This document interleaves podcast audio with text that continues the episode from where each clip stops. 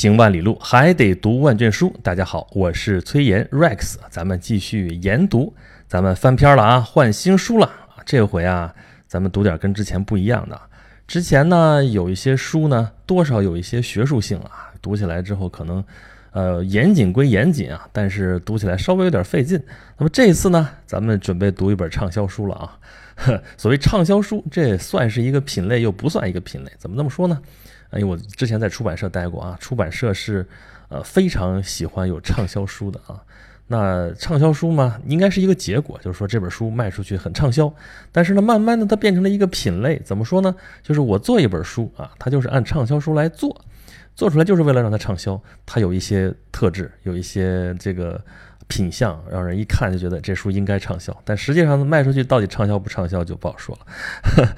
啊，就跟畅销书这件事儿呢，有的时候会觉得很俗啊，说就是为了卖钱啊，怎么怎么样。有一些书就是跟风之作啊，所以这书有的时候也显得很俗。那么今天咱们要聊的这本书呢，哎，就有一个很俗的名字，叫做《战争的三十三条战略》啊。一般这种书的格式啊，让我们一听就觉得挺像畅销书。而且呢，确实有点俗，因为这种带数字的这种东西挺多的啊。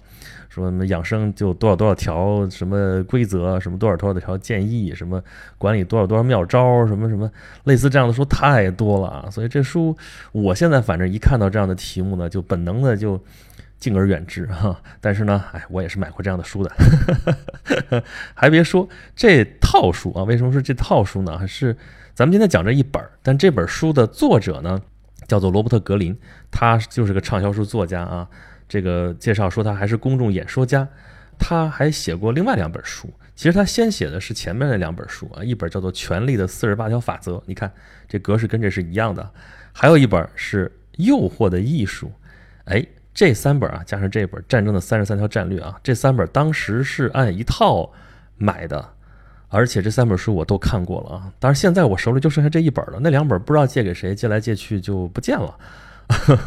但是我都看过，看完这三本书之后，我倒觉得，哎，这个畅销书作家还是比较名副其实的啊。他说的这多少多少条战略，多少多少条法则什么的，还是挺实用的啊。或者说，至少让你看了之后，哎，觉得有一种明悟啊。那你说你能悟到些什么呢？啊，因为你乍一看这三本书的书名，好像跟我们都没有什么特别直接的关系啊。权力的四十八条法则是很多人都喜欢权力，但是好像我们普通老百姓并没有多少权利啊。那跟这个权力的四十八条法则有什么关系呢？还有诱惑的艺术啊，你看这个名字就不正经，就教你怎么去诱惑别人吗？尤其是它里边说的，其实主要内容还真的就是女人诱惑男人的艺术。但是他其实不是这个意思啊，等等我们再说。那你看第三本《战争的三十三条战略》，咱又不打仗，对吧？这个和平年代久了啊，这个战争的艺术，对吧？我们读读《孙子兵法》就挺好。你这三十三条战略与我何干？但实际上呢，这三本书跟我们每一个人啊，普通人啊。都很有关系。比方说，第一个，权力的四十八条法则，是我们手里边普通老百姓没有多大的权利，但他这个地方指的权利，并不是那种政府的权利，或者是什么机构的权利，或者是什么什么人的权利。每一个人其实都在参与这种权力的游戏啊，这个权力的游戏是吧？美剧啊，但其实每个人都深陷其中，只是你可能平常不觉得。因为权力其实是一种相对概念啊，就是比方说两个人在这里，你有一个权力，到底是谁？别说控制谁吧，就是谁相对有优势，或者谁相对处于劣势这样的情况，那么你相对处于优势的状态，你其实就有一种权利。你怎么去获取这种权利啊？怎么去占据这种优势？这就是能够提供你这些方法的这样一本书。那么诱惑的艺术也是，对它核心确实是源头啊。是女人诱惑男人的这样的艺术啊，各种各样的办法，但是反过来有男人诱惑女人的一些手段，哎，所以这本书其实最实用，是吧？有点像恋爱圣经或者什么什么东西，但其实远远不止如此。它其实是在写，当你处于一个呃劣势或者弱势的一种状态之下，你也许想要获取优势，想要获取你的利益的时候，你可以不采取那么直接对抗的方式。你可以采取迂回曲折的方式，采取比较柔和的方式，就像历来女人曾经发明过的那些阴柔的方式来获得你想要的这些东西。那这些原则就在这本书里边，《诱惑的艺术》。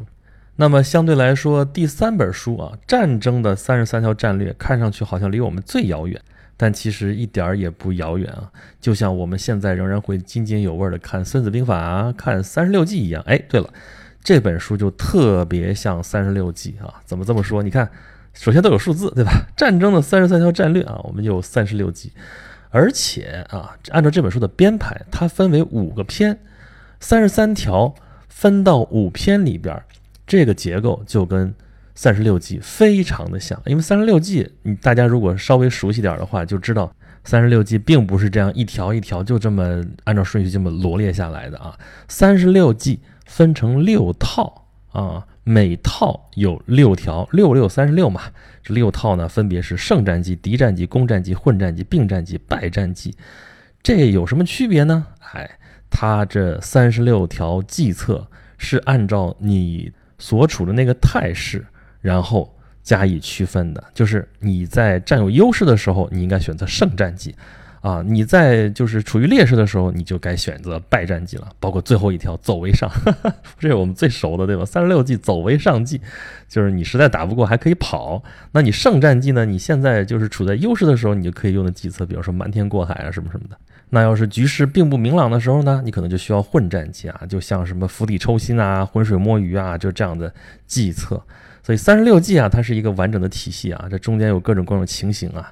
哎呀，咱们有时间可以讲讲三十六计啊，不过咱开的坑实在是已经够多了啊，《孙子兵法》那坑还没填呢，容我一点点来。那在讲中国的这个战争智慧，讲《孙子兵法》，讲这个三十六计之前啊，咱们先来讲一讲美国人写的这个战争的三十三条战略。呃，刚才说这个书的结构啊，跟三十六计就挺像的啊。它不是从一到三十三这三十三条就这么直接列出来了啊。三十三条分成五篇，第一篇叫同自己作战，哎，讲战争的三十三条战略。第一部分首先讲的是同自己作战，那第二部分呢讲的是组织战，也就是团队战。第三篇是防御战，第四篇是进攻战，第五篇是非传统战，也叫下流战。哎，从这个结构上来看的话，还真挺有意思的啊。这个命名模式其实跟三十六计就真的很像。你处在什么状态，你啊重点要思考的是哪个方向啊？那么我们选择应该用哪些策略？但这个策略编排就跟三十六计相比的话，就没那么整齐了啊。中国人喜欢这种严整啊，六六三十六，哎呀，这整整齐齐啊，三百六十度周天之数。但这个美国人写这就实用为主啊。每一篇有多少章啊？该是几章就是几章啊，多多少少的都无所谓。那么咱们研读来聊这本书呢啊，基本上就按这个篇章结构来聊吧。按照惯例，基本上还是四期啊，咱也不多，咱也不少。这篇内容多呢，咱们就聊个一期啊；要是少的话呢，凑一凑，两篇来讲一期，大概就是这么一个结构。那么今天第一期节目呢，咱就讲第一篇。在讲第一篇之前呢，前面还有个前言，这个前言呢，还真的挺有意思的啊。我简单跟大家聊两句，就是作者对于战争的态度啊，其实不是战争啊，是对于人类之间的纷争的这么一个态度啊。因为我们和平年代真的有点久了，虽然到处有热战，但是我们整体来讲，世界还处于大体的和平状态之下。和平太久了之后呢，人容易忘记战争，对吧？而且更重要的是，人忘记了人与人之间还有冲突啊。这冲突肯定是有的，只不过呢，我们现在都文明了嘛。文明社会啊，那么很多冲突都被隐藏了起来。这也是作者在书里面写的，说其实对于我们读者来说，最重要的是我们平常都会碰到这样那样的纷争，这些纷争隐藏在温情脉脉的面纱之下，但是并不代表它不存在。那碰见这种纷争之后呢，我们应该做什么？我们躲起来吗？我们藏起来吗？还是反过来我们去滥用它呢？啊，这些都不应该啊。那作者提倡的是什么？面对挑战，你要勇敢地站出来啊！与其逃避之后你才发现自己避无可避，还不如勇敢地站出来，学习这门艺术，用这门艺术去实现你自己的目的。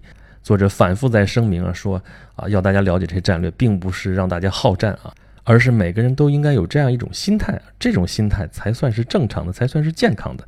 作者在书里边是这么说的：说一旦目标确立，你就进入了战略的领域。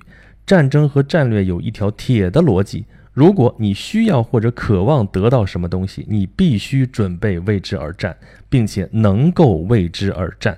所以这样去为之而战的话，这就牵扯到战争的艺术啊。咱不是把《孙子兵法》直接就翻译成 The Art of War 嘛？那就是战争的艺术，对不对？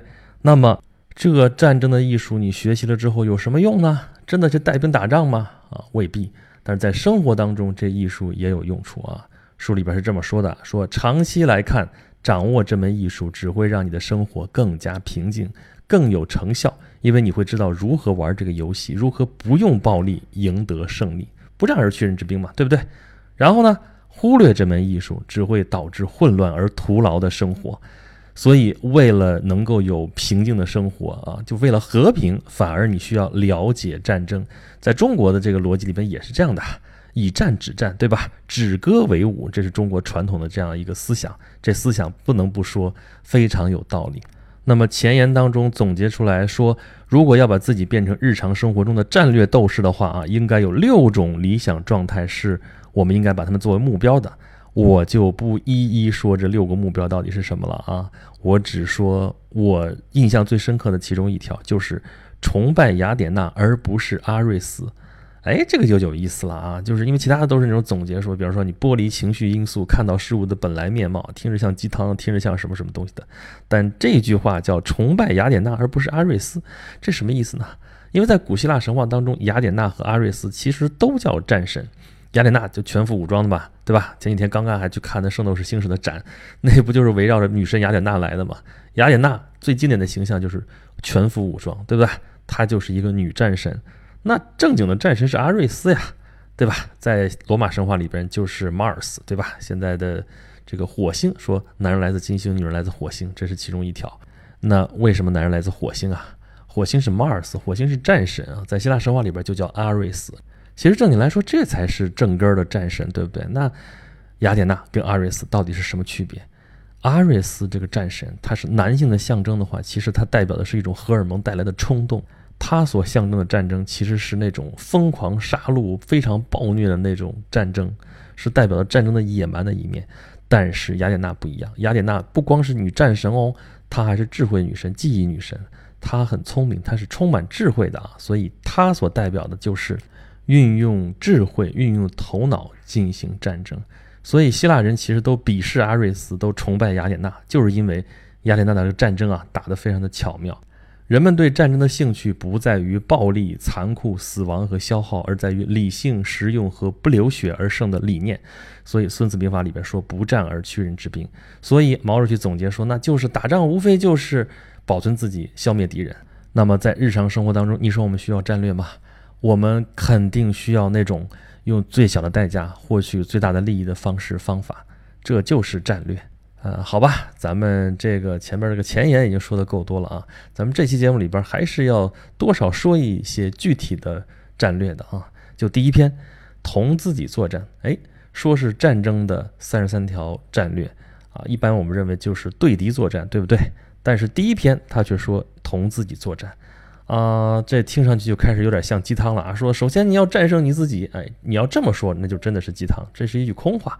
但是呢，这个作者的写法，我说为什么说有意思就有意思在这儿，就是他每一条啊，你看那题目啊，好像是一条，呃，听上去有点像鸡汤的那样一个总结，但是他后面举的例子和他的分析，让你就觉得哦，这个角度我好像没有他认识的深，或者我根本就没有想到过。比如说第一条说向你的敌人宣战，这就是一个两极化战略，你说这句话是什么意思呢？啊，我就是对敌宣战，这事儿有什么需要说到的吗？还真是一条战略，就是我们往往分不清敌我，就是说，其实你已经被扔到战场上去了，你还在幻想说我能不能妥协，我能不能逃避，我能不能就这么糊弄过去啊，这么混过去啊？这样是非常影响你最后中的这个结果的，你会非常的悲惨。所以第一条战略就告诉你说，你要向你的敌人宣战，这样的话分清敌我。可能格局就会豁然开朗，最终达到你想要的胜利。就这么一条战略，好像我们说几句话也就说清楚了。但这样说清楚，你只是有一个概念上的一个清楚啊。为了说明这件事情，为了让你加深印象啊，这个作者在书里面就引用了几个例子啊。这书里面引的这些例子，都是从历史上非常著名的将领他们的一些战例里边选出来的。比如说亚历山大、汉尼拔、成吉思汗、拿破仑，拿破仑的例子选的特别多啊。还有什么沙卡祖鲁、谢尔曼，还有隆美尔、五元甲这样的例子，这都是战将，对不对？也符合这个题目，对吧？战争的三十三条战略嘛。啊，但不只是这些，还有一些战略家，比如像孙子。像宫本武藏啊，你说这是不是将军呢？根本不是。但是呢，他也运用了这些战略。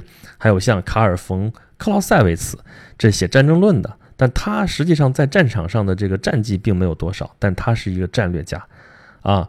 还有一些呢，这个例子呢，就跟战争没有直接的关系，但是对于我们拓展我们的思路，对于我们在日常生活当中运用的话，可能更加有帮助。比如说。政治人物啊，撒切尔夫人，比如说文化人物，哎，希区柯克，哎，你说这跟战争没有关系吧？但是他也运用了这些战略。再比如说体育名人穆罕默德·阿里，还有像商业巨头啊，洛克菲勒，这些人在他们各自领域当中都运用了这些战略。那么，比如说，我们就说这一条，还在说回头来的第一条战略，他举的例子是谁呢？啊，这书里边每一章都有两个主要的例子啊，就会叙述的非常详细啊，而且他畅销书作者们写的文笔也非常流畅。第一章向你的敌人宣战，两极化战略，举的第一个例子是色诺芬，啊，这个呢属于古希腊的历史了。色诺芬有一本名著叫做《远征记》，写的是什么呢？就是他的一段经历。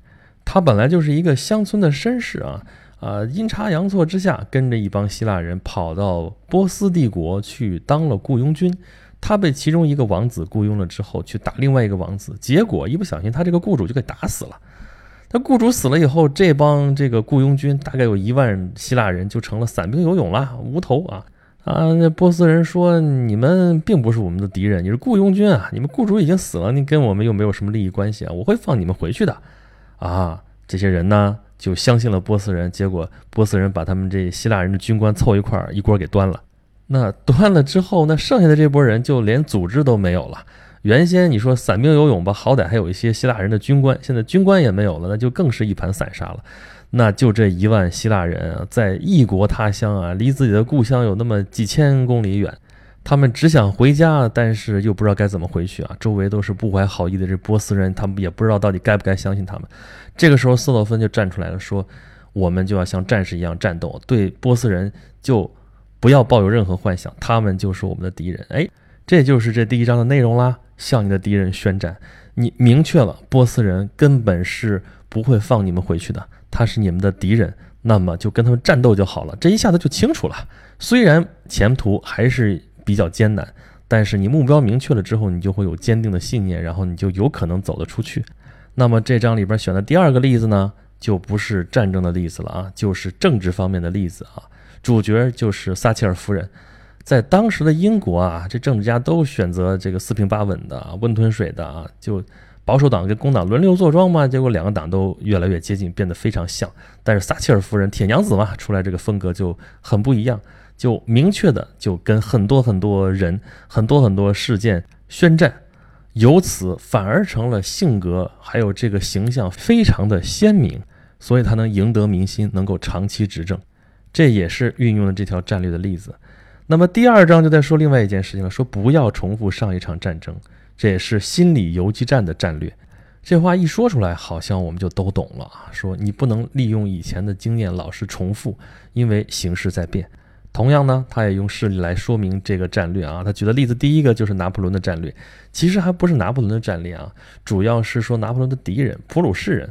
普鲁士人我们知道在欧洲啊是非常会打仗的啊。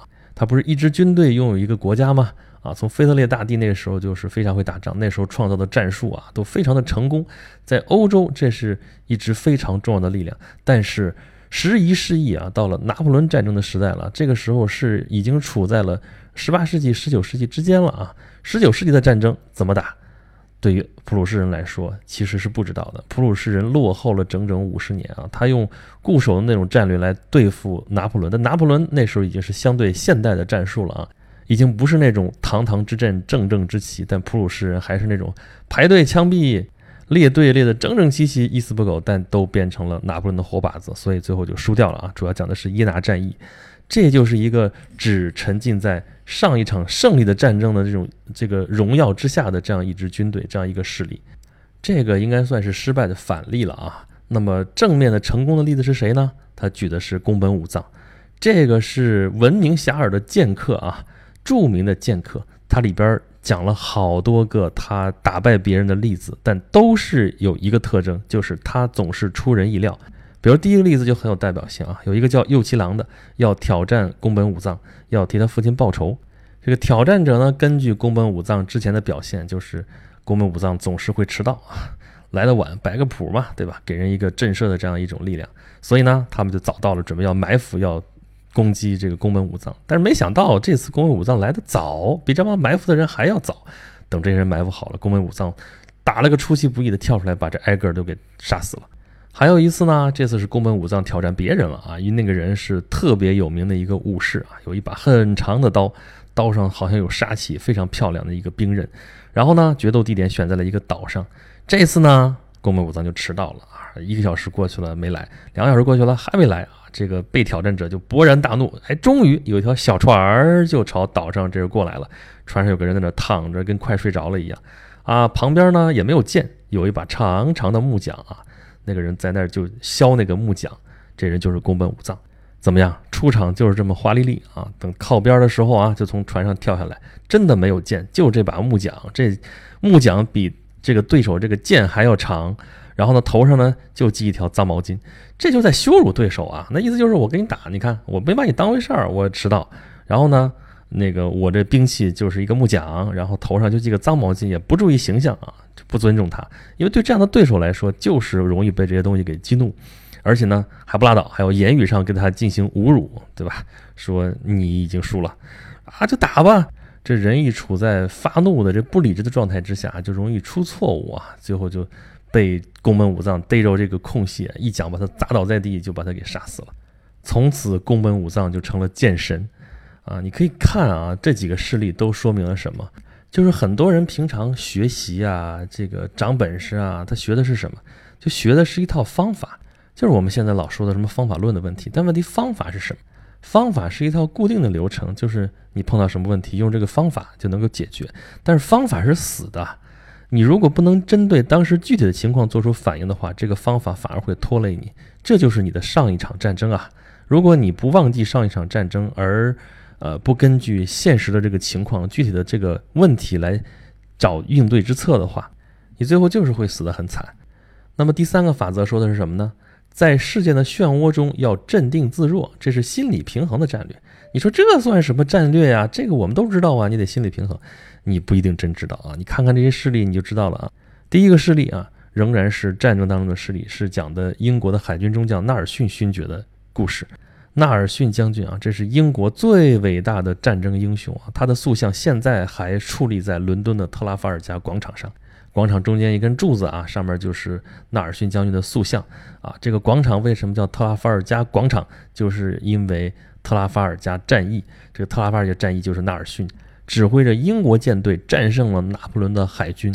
但是这里举的这个例子还不是特拉法尔加战役，讲的是在这之前啊，这纳尔逊还不是作为英国舰队的主要负责人的时候啊，他就有这么一件事例，就是英国人在跟丹麦人战斗的时候啊。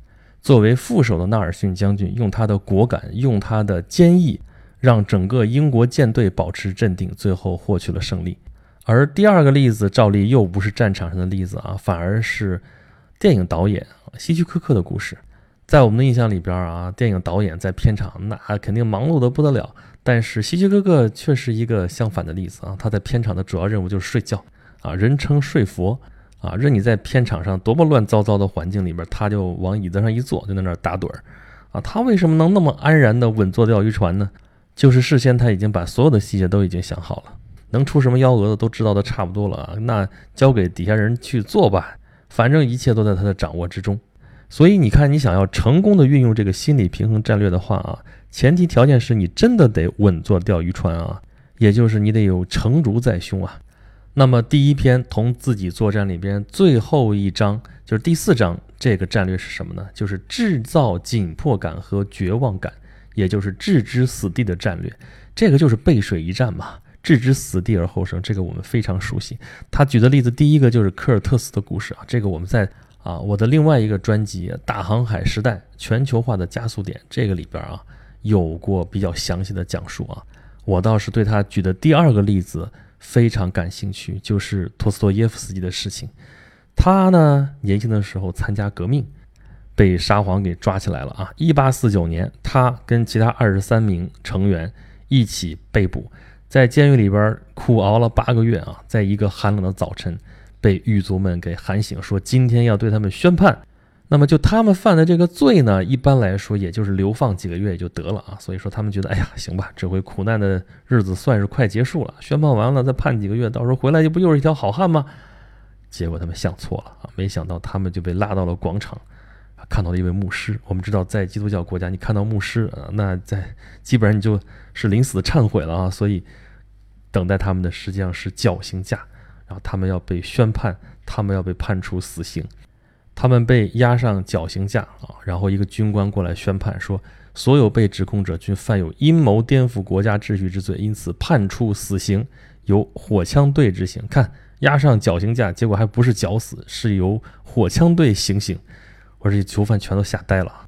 托斯托耶夫斯基也在里边啊，他就盯着教堂的尖顶，然后看那个阳光，然后突然就想说，如果我不死的话，不被处决的话，我的生命就会突然之间显得。永无止境啊！因为比起现在马上就结束来说，那生命可能就会长的不得了，不得了。那我的生命就会成为永恒，每一分钟就是一个世纪。那如果还活下去要怎样？会抓住生命中经过的一切，不会再浪费一秒钟。但是这种想象好像也没有什么用处啊，因为马上他就要被处决了啊！第一批三个人啊，被绑到这个柱子上面，给一个帽子把脸遮上，士兵举枪瞄准。这个时候来了一辆马车。